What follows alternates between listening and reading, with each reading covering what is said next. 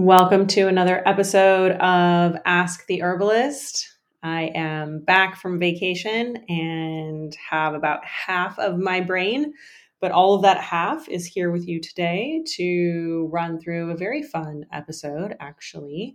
I'm going to start with some community feedback and quick questions related to red light therapy, PEMF, which I've been exploring and actually just bought a new device for.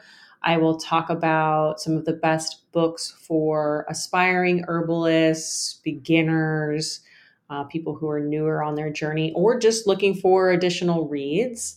Uh, I will answer a quick question about some makeup, specifically tinted moisturizers. Then we dive into the main topic for today, which is a thorough exploration of chaga. That will include everything from what it's good for to how to use it, some science, some traditional uses, doses, uh, products, forms, all of the important things. Uh, then I will talk about social media equipment um, gear, tips, tricks, tools, and approaches I've taken to creating content over the years. I'll answer a quick question related to magnesium for sleep and magnesium use topically.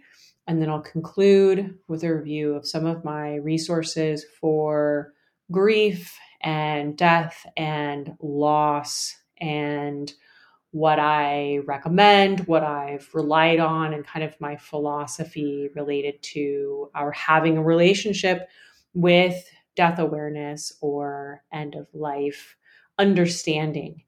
All of that and more is in today's episode, which you can access as a paying subscriber. I hope you will join us behind the fold for this episode, as well as the entire archive of past audio episodes, past video episodes, articles, and more. You can click the link below to become a paid subscriber, and we will dive in thereafter. Thank you so much for being here. Take good care.